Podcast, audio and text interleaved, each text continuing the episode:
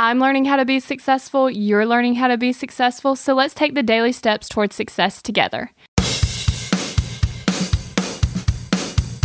Do you want to be disciplined or do you want to be disappointed? Today's quote by Jim Rohn is We must all suffer one of two things the pain of discipline or the pain of regret or disappointment.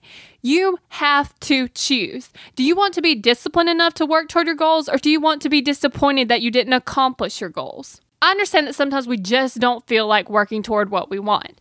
That's why we need a little bit of motivation. And that's why it's good to listen to motivational podcasts like this one. But sometimes you just have to put your butt in the chair and get to work. So start being more disciplined so that you don't have to be disappointed. Because I'd rather feel the slight pain of discipline than the big, huge disappointment of not going after what I want. And I'm sure you feel the same way. So thank you so much for hitting subscribe on your podcast player to get new episodes downloaded automatically.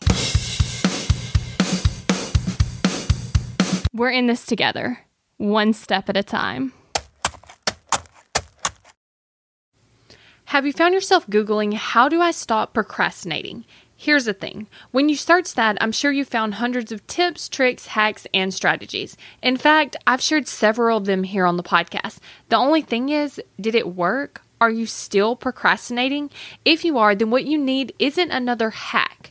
You need to focus on the actual thing that's causing you to not take action. Our thoughts control our feelings, our feelings control our actions, which means if you want to change your action or inaction, you first have to change your thinking. That's exactly what we focus on in my program, Kick Procrastination. This program is designed to help you go from procrastinating on your goals to taking massive action towards achieving them.